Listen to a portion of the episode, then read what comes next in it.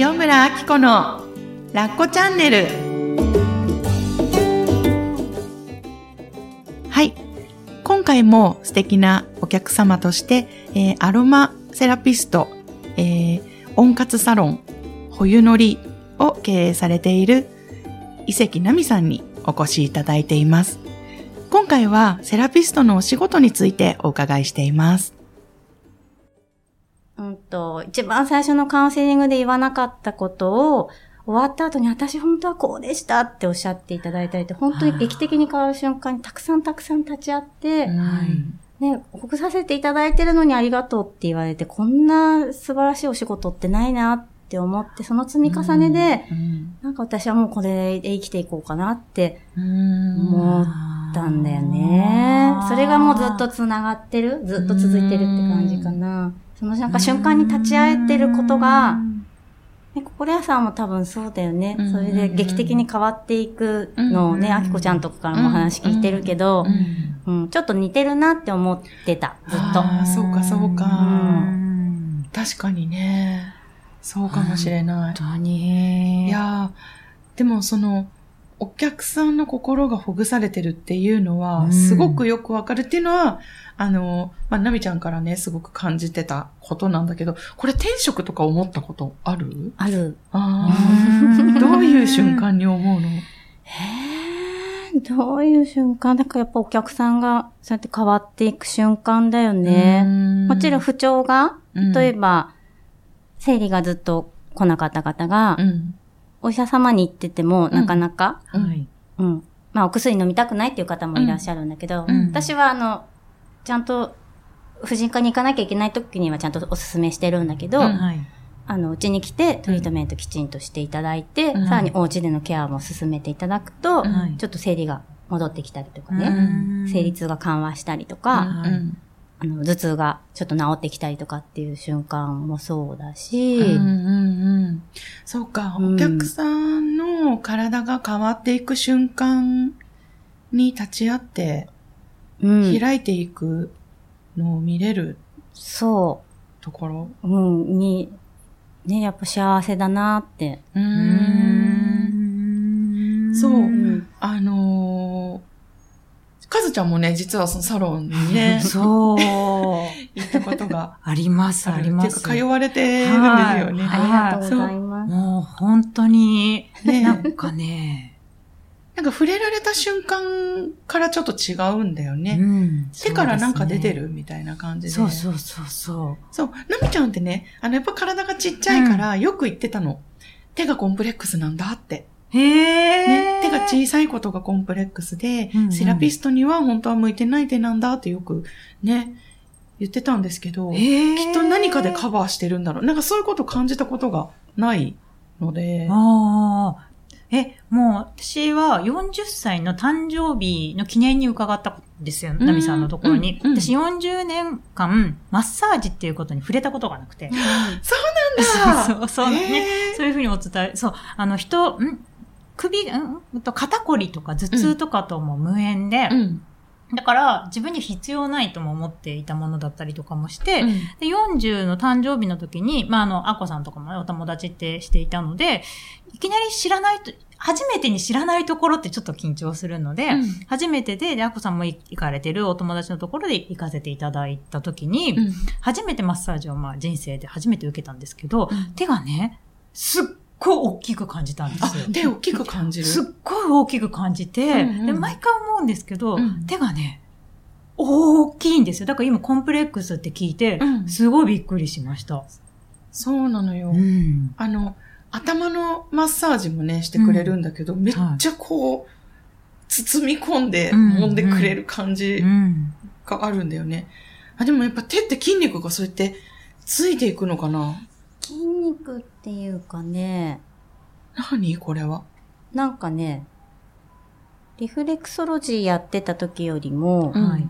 ボディをやり出した方が、はい。手がね、ちょっと肉厚になって、あったかくなってくるの。の昔はね、まあ、体質を改善したっていうのもあるんだけど、はい。もう手が冷たくて、はい。お客さん来る直前までもうお湯で、熱いお湯で温めてたぐらいだったのが、もう、今は触れる前には、なんか出てるんだろうね。うんもうね、温まってるから、はいそのままスタートできるようになってたんだよね。へーうん。だからなんか、そう、肉厚になってった、だんだん。ん手の大きさは変わらないんだけど、はい。でもそれは実はすごくよく言われるようなで、手がそんなちっちゃかったんですねって、うん大きく感じましたっていうのは、ほんとここ何年かは言われるようになったかな。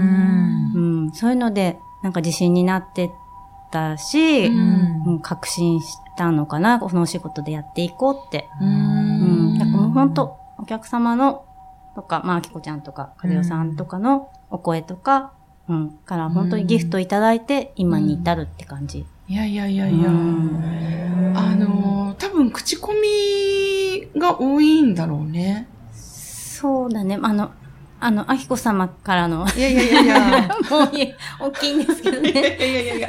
あの、ね、そう、九州から来てくださった方もいてね。そうそうそう。そうそう。うん。今実は仲良くしてるんだけど、うん。えそう。あの方はどうやって、もともとは、あきこちゃんの大ファンで、へえ。えっと、多分ブログをずっと読まれてて、それで、初級か上級に行ったのか行く前かあきこちゃんの。うん。で、飛行機飛んできましたって言って。へ今日ですか？って。うん。あきこちゃんの、そう、ブログの読者さん。へえ。すごいつながり。すごいね。はいあそう。でも、あの、別になんかそういう宣伝とかいう意味じゃなくって、私、やっぱりなんか言いたくなっちゃう人なので、ナミちゃんのサロンに行った時ってブログにすごい書いてたんですよね。そしたら、なんか知らんけど、ブログからいてくださった方はね、結構いらっしゃるって、後で聞いて、ああ、そうだったんだと思って。うん。でもすごいおすおすすめって言うと、なんか回し物っぽいよね。いや、でも本当に、本当におすすめなので、回し物だけどさ。本当におすすいやいめ。やいや、うん。でも、なんか友達だからとかじゃなくってね、なんかね、やっぱりなんか、きっと何かと繋がって施術してるんじゃないかなって思。えたりとか、まあ、ナミちゃん自身がね、あの、そういう人？なんか感じてる人なのかなと思って、うん。うん。あの、なんかチャクラの浄化とかもね、してくれたりとか、不思議な。なんか私全然何も感じないし見えない人なんですけど、なんか、あ、してもらったんだ。なんか気持ちいい気がするって 感じなんだけど、私は。でも、あ、なんか、きっとなんかいろんなものをデトックスさせてもらってるんだろうなって感じなの。うん、あの、施術を受けてると泣けてきたりとかね、いろいろこう思い出したりとかね。はい。うん。そういう方は多いです。そうなんですね。はい。え泣いたりとか。あるある。うーん。ホットストーンとかも使ってるからね。うん。うん。ホットストーンって、まあ、アリゾナの石を使っているんだけれども、うんそう、持っただけで泣いてしまったりとかって、すごく浄化してくれるから、心とか体とかはい、魂とかね。まあ、うん。冷えとかむくみとかも取ってくれるんだけど、うん。その方の、こう、まあ、いらないものとかも取ってくれる。本当にデトックスしてくれるうんから、うん。うん。マッサージ始めた瞬間に、ブワーって感情が溢れちゃう方もいるし、へうん、それは私の力ではなくて、まあね、自然のものがそれを返してやってくれているので、私はお手伝いしてるに過ぎないんだけど、うん。すごい。いやー、いい時間ですうね。ん。あのね、私とかカズちゃんはカウンセリングっていうことで、うん。はい。人のね、来てくださった方の心に触れるっていうはいお仕事をさせていただいてるんだけど、聞いてると、その、ナミちゃんは、そういうアプローチではないんだけれども、うん。なぜかクライアントさんが、なんか心が緩まるというか、まあ、うん触れるってことでね、きっと体もに心も緩まってるんだけど、触れるってすごいよね。うん。うん。何ですかあの効果は？何ですか？うん。医学的研究的？うん。あとね、、触れるってオキシトシンがたくさん出て幸せホルモンが出るとかね。まあ、血流を良くしたり、リンパの流れを良くしたりうん。して、うんう。ん。まあ、老廃物を出してうんとかってあるけうど、んうん、でもやっぱり触れるって、その人の私は内面に触れていると思ってるから、体だけを触れているうんではないなっていうのは、うんうん、今はすごく感じてるかな。長年やってきて。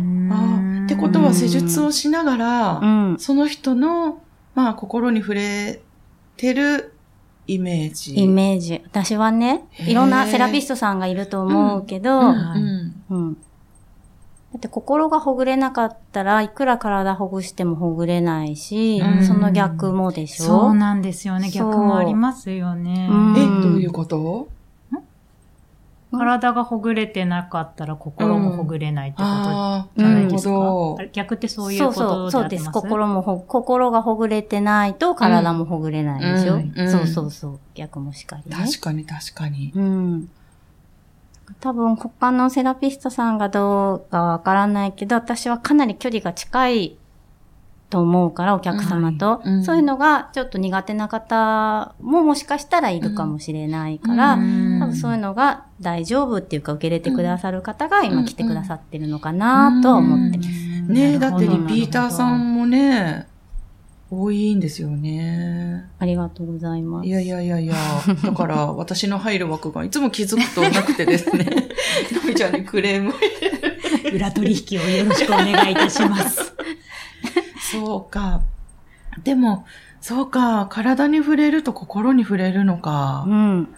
いや、あのね、やっぱ子供が生まれてからよりそれは感じるんだけど、うん。肌に触れるってすっごく心が癒されるんだなって思って、そう思うと、こう、マッサージ受けたくても、心のハードルが高くて受けられない人もいるのかなって今聞いてて思ったのよね。うんもちろん体ほぐしても疲れたし、受けたいなって思ってても、はい。触れられたくないというか、うんじゃあマッサージチェアにするみたいなわかんないけど、うんっうんて人もいるのかな？うん。いると思います。そこまでに至るのにはうん勇気もあるのかもしれない。勇気。うんそうか、そうか。私はもともともう肩こりがひどかったから、もううん10代の頃からね。うんうんはい10 18の時に四十肩って言われて、え？接骨院で。それも、一番最初に勤めたところの職場のストレスだったの。うんはいその時に、あ、肩こりって、あの、肉体的な疲れじゃなくて、うんストレスとか心から来るものなんだっていうのを、そう、18の時に思ったんだよね。四十肩ってね、18で。今、今だとネタだけど、すごくショックだったの。まあ、そうですよね。そう、だからストレスってこれだけから、もう本当に腕が上がらなくなっちゃって、ここから先。18でね。はあ、あ、今、今、見えないね。こう、なんていうんですかね。なんか。やる気ないの、まあ見えたあそうですね。古いまあ、古い昭和ですけどね。やる、もうこれがやる気がないのポーズ以外、以上は上がら本当にない。上がらなかったから、あ、心と体は繋がってるんだって、その時にも思ったんだよね。おーすごい、ティーンネイジャーにして心はもうなんか、おばさん。熟されて四十だった。そうそう、真珠だった。四十か、そうだよね。う。うんーん。まあまあ、涙に混ぜてたからね。そうまあ、だね。そうだったんだろうなと思える節もたくさんあるんですけど。そうなんだ。そこから、ナミさんの場合は自分でそのマッサージとかにも行かれてたんですか、うん。18の時の四十肩から。そうですね。でもその時はそこんなにトリートメントするサロンがなかったから、うんうん接骨院とかね。あそうですよね。なかった、なかった。うんね、なかったですもんね。そう。で、24で学校入って25でセラピストになったから、はいそうだね。その、セラピストになってからも行きまくってましたけどね。うん勉強も兼ねてだし、うん好きだしね。うんうんうんあやっぱりセラピストさんも受けに行くんですね行きます、行きます。うんやっぱりね、お肌に触れるってちょっとエネルギーの交換みたいなところもあるので、うん自分自身が癒されてないと、ううんん。うんやっぱ常にニュートラルでいらないといけないから、はい。うんあの私たちも浄化しに行きます。同じだねカウンセラーとそうですうんね。私たちもやっぱりカウンセリング、私も受けに行ったりとかうんするし、う。うんん。あります、あります。メンテナンスはね自そうそうそう。うん自分が。ね、一番大事だからね。うん自分を大事にしてないとセラピーはできない。そうかう。ん。いろんな方がやっぱりいらっしゃるから。そうだね。うん。そうだね。ねうん。で、しかも自宅でやってるっていうことで、うんあの、自分の、まあ、枠の中にお客さんに来ていただくわけじゃないですか。うんうんうんそうで。そういうところも、なんか最初に抵抗があったりとかはなかったの？私それなかったんだよね。あのね、覚えているのが、うんその、ナミちゃんに、あのね、体、練習台にね、はい。なってほぐしてもらったりしている中、少しずつ、まあその引っ越しを重ねながら、だんだんだんだん、ナミちゃんの自宅なんだけど、ほんと一室が、どんどんどんどんプロのサロンになっていくんですよ。うんはい。もう、この空間はお客さんに来ていただくから、はい。生活感はここには残さないんだって言って、うんうん。あの、カーテンとか、はい。あの、インテリアとか、はい。あと、洗面所とかもね、あ清今のね潔、清潔感にめっちゃうん気を使って、はい。あ、迎えてくれてるんだな。このはい言う、友達ではい。練練習台に行くっていう時も、はい。そういうところをね、あの、ケアしてくれてるから、あ、この人すごいなって思思ってた。まあ、同業者の方にとってはね、それが当たり前って思うのかもしれないけど、なん、か、その頃からホスピタリティマインドみたいなのが、うんナミちゃんちゃんからはすごく感じていて、はい。そう。なんか、お客さんを迎えるっていうことも、好きだったのかな？抵抗がなかった。うん自分の仕事のことに関しては、うんなんか、あ、でも好きかも。ううん。やっぱ来てくれるって嬉しいもんね。そうそう。うん。で、ね、来てくれるからには、うんね、最初から最後まで幸せになって帰ってもらいたいじゃない？すごいそこには、すごいって言われるけど、別に自分はすごいって思思ってないんだよね。当たり前のことをしているって思ってるから、おもてなしをできるだけして帰ってもらいたいっうん。て思ってるかななる。納得納得。あの、その、セラピー、マッサージ関係なく、ナミちゃんのお家に遊びに行かせてもらった時とかもね、はい。お昼ご飯とか、まあ、簡単なものでごめんねって言いながら、すごい可愛くこう、ね、簡単にできるものかもしれないんだけど、うん。はいその盛り付けだったり、うん。見せ方とかだったり、なんか、すごいおもてなしをしてくれるんですよ。うん。で、お茶を入れてくれるカップも、はい。じゃあ、一杯目はこのカップで飲もうねって言って、はなんか、じゃあ次、今度何のお茶飲むってまた違う可愛いカップが出てきたりとか、はあそういうところ、私は全然ないので、うん、私ももう今、どんぐり飯ギューってなりましたけど。ドンみ 麦茶ドンみたいな感じなので、ああ、なんかやっぱりそういうところから、なんか生まれ持ってのセラピストなのかなって。ううん。うん。ん。ナミさんが今、あの、YouTube を配信されてて、うん。ナミさんともう一人のセラピストの方でね、セラピスト向けの YouTube なのかな、昨日少し拝見させていただいたんですけど、うん。そのホスピタリティのことも、私はこうしてるとか、いろいろ話されてて、そう、バスタオルの干し方とか、トイレットペーパーの三角の折り方とか、あのね、本当に細かいところなんですけど、うん。だけど、だから、あ、あってもなくてもって言ったら失礼だけれども、うんでもそこがあるだけでどれだけこうう伺った方がすごい大切にされてるかっていう感覚確かに。そう、もうだからその、さっきおっしゃってたみたいに、えっ、と、同じお食事なんだけど盛り付けが全然可愛いっていうだけで違うっていうのと、うんうん本当それがすごい伝わってくる YouTube なんですよ。それそれ。そう。大切にされてる感がね。そうそうそうそう。なんか幸せになるんですよね。なります、なります。いやー、がなんか、ねえ、細やかなんですね。そうみたいですね。いや、こう見えてね、ナミちゃんはね、すごく後者で、あまあ、心屋用語なんですけど、はい前者と後者ってあってね、はい。あの、まあ、前者は大人はい。としてちゃんと生きられる人、はい簡単に言えば。はい。後者は子供を引きずった子供、あ、子供を引きずった大人。ちゃんとできない人はい。なんですけど、ナミちゃんよくあの夜中こう電話とかしててね、はい。あ、あきこちゃん今ね、とか言って、あの、キャンドル作りながら電話してるんだけど、えドシン、あーとかなんか全部ぶちまけちゃったとか、あと一緒にキャンプに行ったことがあって、キャンプ。キャンプに行って、なんか、なんだったかな、お鍋、お味噌汁か何かが入ったお鍋を、はい。台の上に置いといたら、その台がガタンってなってもう、ぶちまけたとか、結構そういうことがいっぱいあるんですよ。覚えてない。キ覚えてない？ャンパー覚えてるあ、よ。本当？うんうんうん。そう、結構そういうやっちまったネタが多いんですね。はい。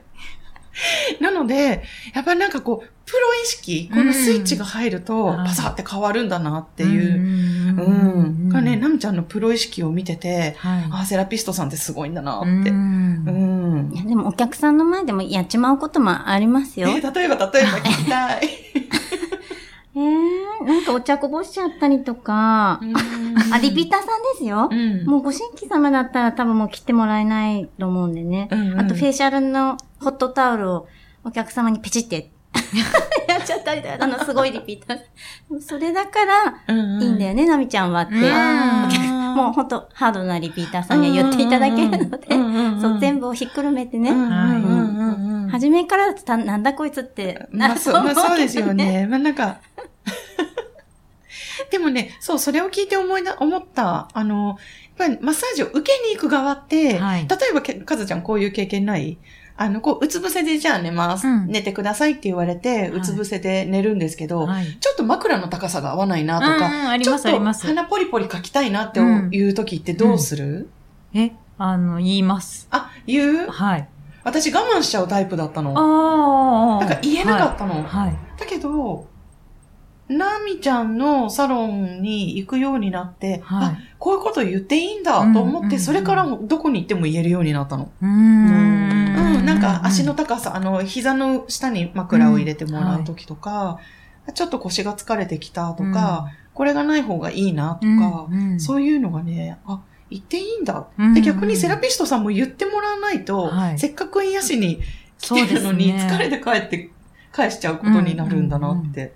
ねうん。うん。あ、ああ、私さっきの話を聞いて、私デビューがナミさんだったので、そっかそっか。そうそう。で、ナミさんの場合は本当に顔の角度から、あの、一つ一つ聞いてくださるんですよ。うんで、プラストイレもいつでも、私トイレ近いタイプなんですけど、いつでもいいっていいよっていうのがもう前もって分かってるから、うん。もうなんか、サロンはそういう言ってもいいものが入ってるのかもしれない。なるほど。そう。だからかなーって今思いながら。でも実はそう、トイレは言えない方が多くてあ、あ、はい。うつ伏せになった後に仰向けになるから、はいうつ伏せまで我慢しちゃおうって思う方が多いんですよね。はいなんか多分、ね、日本人の気質なのかもしれないんですけど、うんうんそう。なんか申し訳ないなって思っちゃうみたいで。うんうんで、私もトイレすごく近いので、はい特にトリートメントすると、やっぱり老廃物出るから、そうですようん。ね。あとオイルとかついてたりとかね。そうそう、手洗い近くなるから、うんもういつでも言ってくださいっていうのはう、ん事前に言っていくとうん安心、そう、するよね。うんそう、それ大事だよね。本当に大事ですようんね。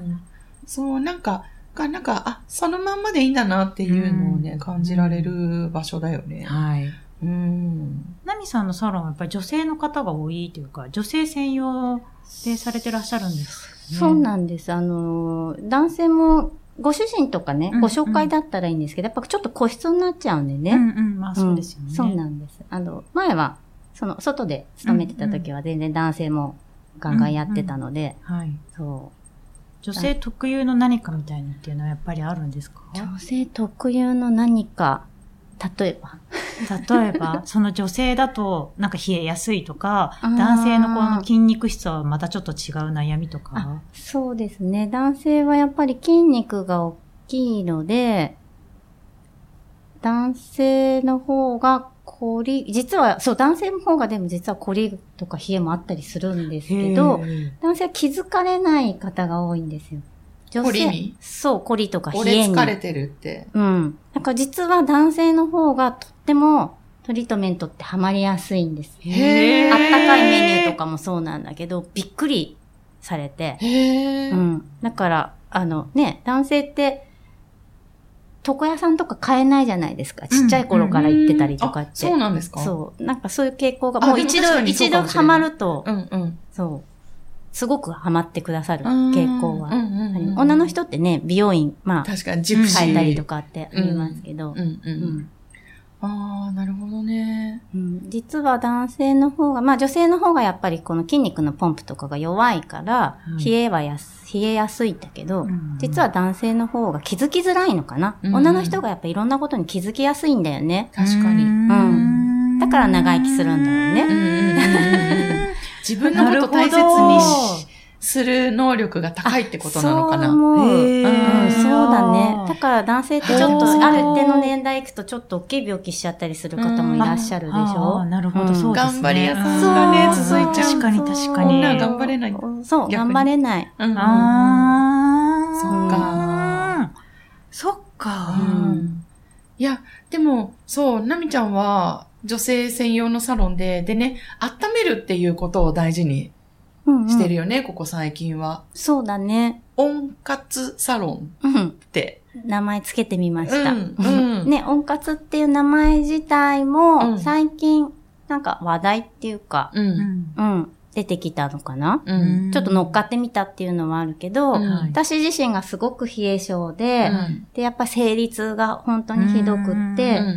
まあ、本当調べてみたら気質的な問題だったんだけど、うんあのーまあ、とにかく冷えを改善するためにはどうしたらいいのかっていうのを本当にずーっとやってきて、で、で女の人ってやっぱり、だいたい冷えで不調になってる方がとっても多いことに気づいて、はい。うんやっぱり温めることって大事だなって思ったから、はい。オープンした時はすでにもうあったかいメニューは作ってオープンしたんだよね。ホホットストーンとかハーブボールとか。はい。うん、今はよもぎ蒸しとかもやってますけど、そうそうそうそう。ね。やっぱり女の人って温めると変わる？変わる。う。うん。ん、基礎体温も変わるし、高くなるし、うん。免疫も上がるし、うん。はい。やっぱり生理の、生理痛とか生理不順も変わってくるし、うん。うん。うん顔色も変わるし、うん綺麗になるよね。ああ、綺麗になる。うん。あとやっぱり自分を大事にする時間をそこで作ってくれるから、はい。